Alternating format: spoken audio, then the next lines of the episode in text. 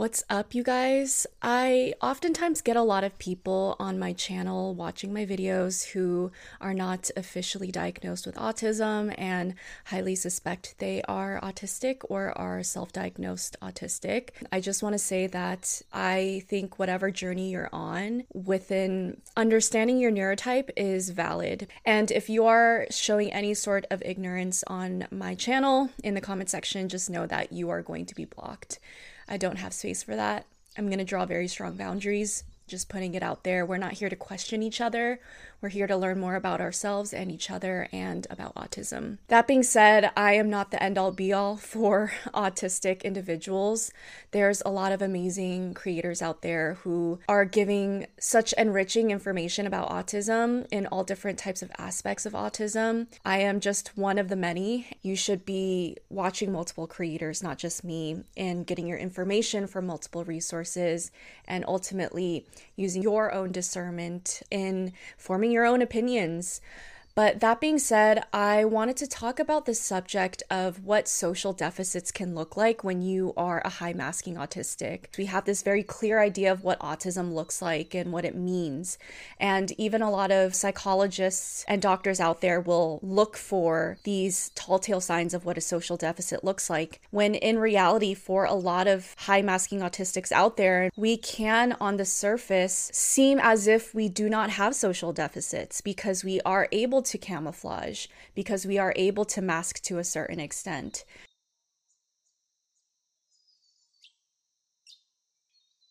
So, the first one is having a hard time adjusting your mask outside of the set mask for that specific person or social environment.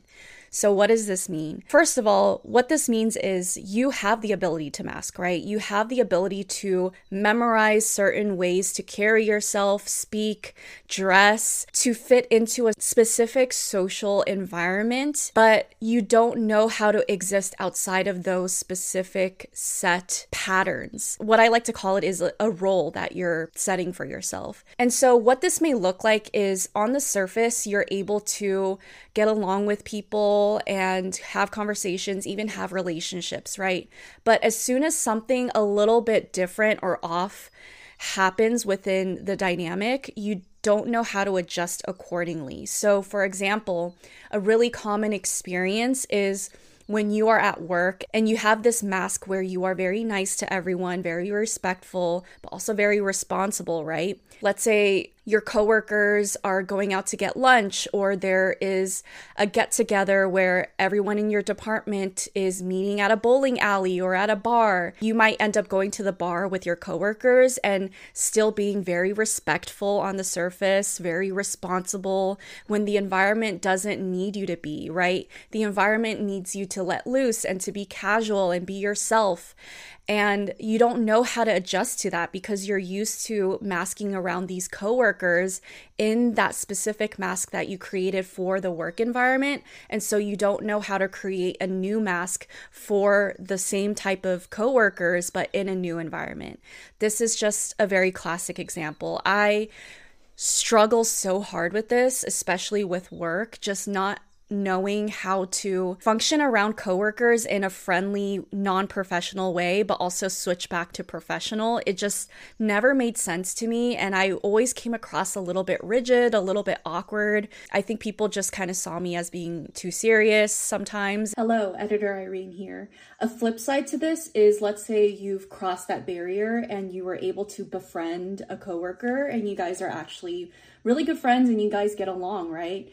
I think sometimes this social deficit could come in a sense where you don't know how to flip that switch off, that friend switch off in moments at work where you're supposed to be responsible. So maybe sometimes you could find yourself getting in trouble with managers or getting in trouble in general because you are used to being friends with your coworkers and having fun and you start to slack off because usually with friends you're not serious all the time. And then your manager might come to you and be like why aren't you you know being responsible at work and doing things a certain way? And you don't really know how to switch in and out of those roles because to you everything starts to melt together when you have friends that you get along with and are super goofy with outside of work and then at work you're still goofy and having fun with them when in reality at work you should just be like serious and not goofy. It's like you have a hard time balancing the two. Yeah, just wanted to add that in there. Like it goes both ways. Another social deficit for high maskers is being able to memorize social patterns, but being genuinely confused when you come across a pattern that you have not yet memorized. So, what does this mean?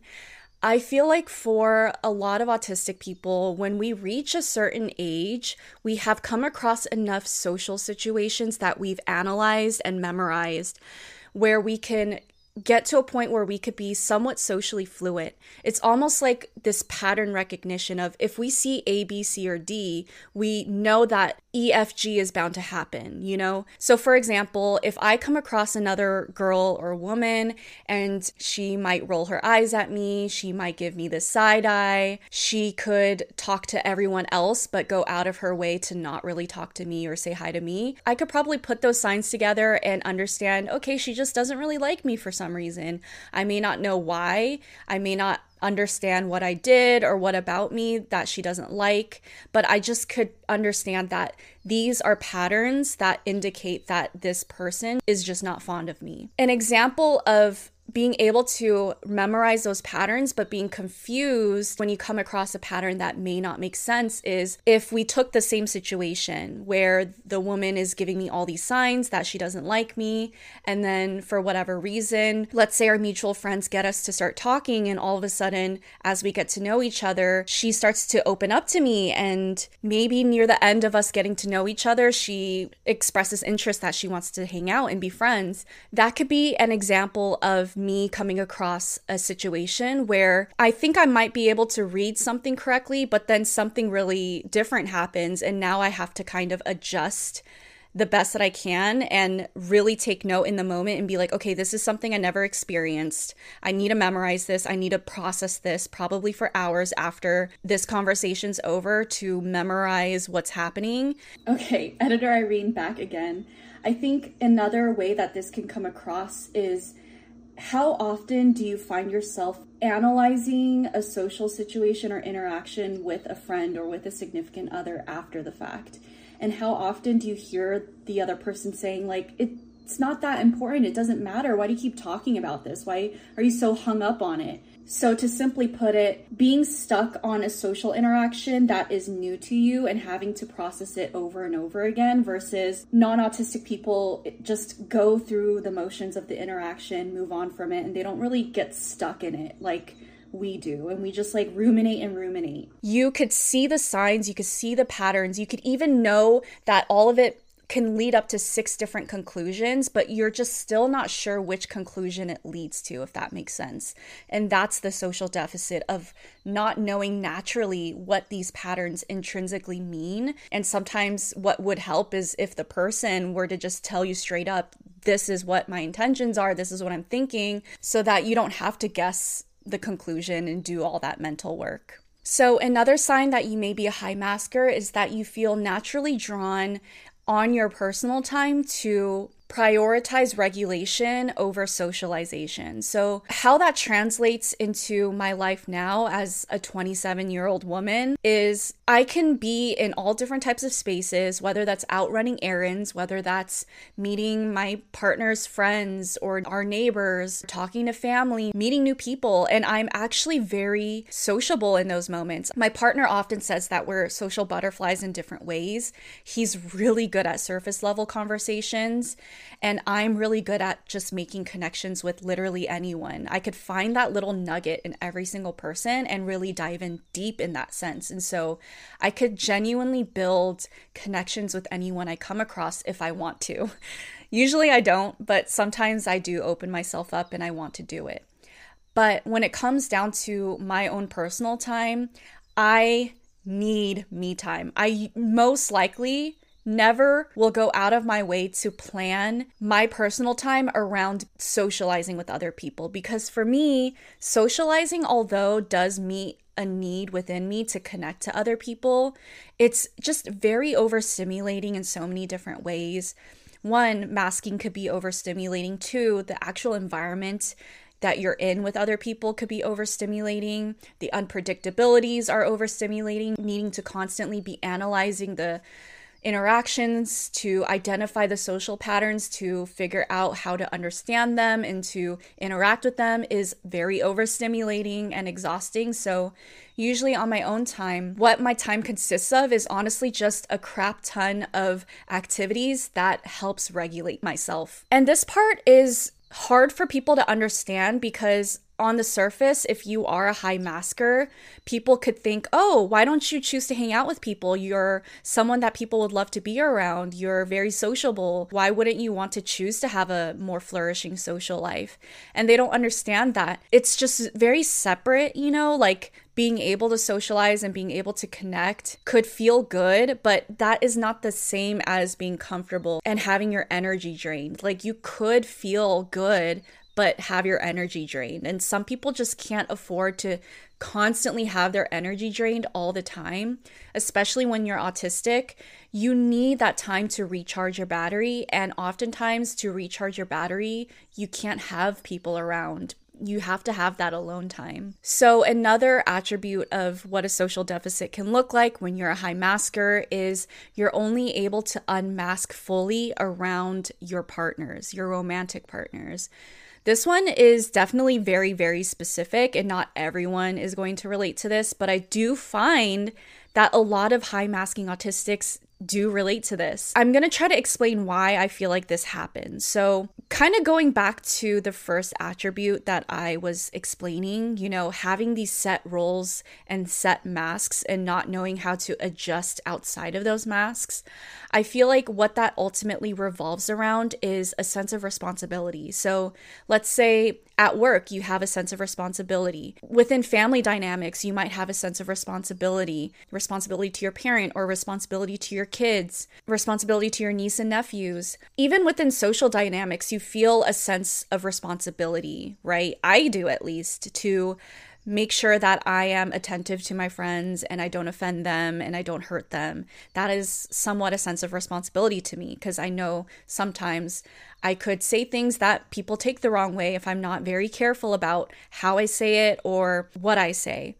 But when it comes to romantic partnerships, there's just a sense of intimacy there that you don't get with other group dynamics. Not only that, but there is a sense of reliance on each other. And what that means is yes, you have responsibilities within the partnership, but the partner also shares that responsibility. And this is ideally, right? because not every partnership is going to be equal. But if you are in a partnership where you could feel as if you could rely on your partner, I think that is where the comfortability to unmask comes from.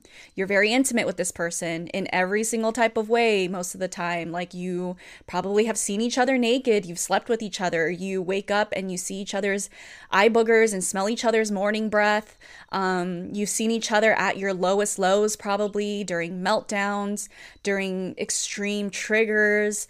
You know, if you are sharing all of these very intimate moment with another person, person, you're less likely to feel the need to mask around them. Which kind of leads to another weird phenomenon, and this is kind of like a subcategory to this one, where when you guys are both in an environment where your mask has to come on again and they get to see you with your mask on versus off. And sometimes, you know, that's just like that could be something funny for you guys to talk about if you guys are super comfortable with each other or sometimes if you're not comfortable with your partner fully you could feel a little bit weird about it because they are seeing you basically switch in and out of these masks in different social situations. And if you're someone who has triggers around being perceived, you could feel a little bit uncomfortable with that because it's very exposing, very vulnerable. Those kind of go hand in hand sometimes. All right, so another thing that I think us high maskers can struggle with is understanding the nuances behind play fighting. This one is so difficult, you guys, to understand. And what does play fighting mean? It means when people kind of throw these jabs at each other and you know it kind of hurts, but it's almost more endearing for the relationship and connection and builds it to be stronger rather than actually hurting each other. For me, I definitely struggle with that because it's so confusing to understand how do I support this person and show them I love them and accept them, but then I say things that are kind of mean and obviously hurts them and make it so that it's funny or endearing and strengthening of the relationship. I oftentimes find that I feel really uncomfortable with this dynamic because I feel like in the past when I've tried to do that sort of play fight with people, I end up just saying something and then it just ends up hurting their feelings and it's not funny and then they don't want to talk to me anymore, but then in my mind I'm like, but you're you're jabbing at me and it hurts so like how do I how do I do this thing? Like what what's going on? For example, when I was in I think high school, I had a friend that would play fight a lot.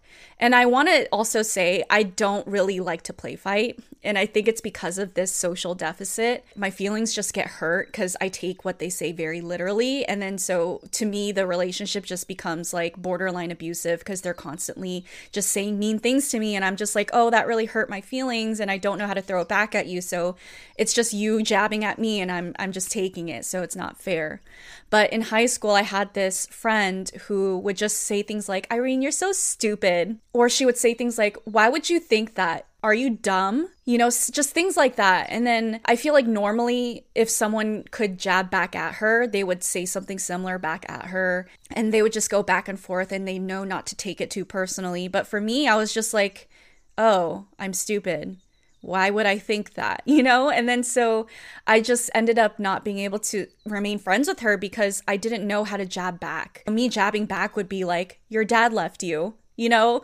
Um, your mom could barely afford keeping you and your brother afloat and you're still complaining that she doesn't do enough for you. So that would be my idea of jabbing back at her, like hitting her where it hurts. And so I never understand play fighting. And I think a part of this as well is I notice that even to this day, when I see other people play fighting, I have a hard time understanding whether it's serious or whether it's play fighting. So when I hear men yelling at each other, for example, I get really confused and scared because I'm like, oh, are they going to fight?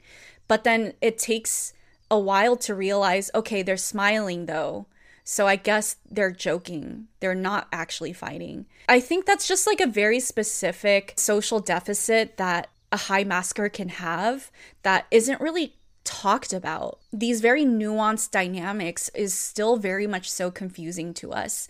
And we could try our hardest to memorize the patterns, like I said, but I think specifically with play fighting, it's a pattern that is essentially impossible to memorize because it's so conflicting what the patterns are. You know, like you hurt who you love and you love by hurting. I just don't understand how to play into that.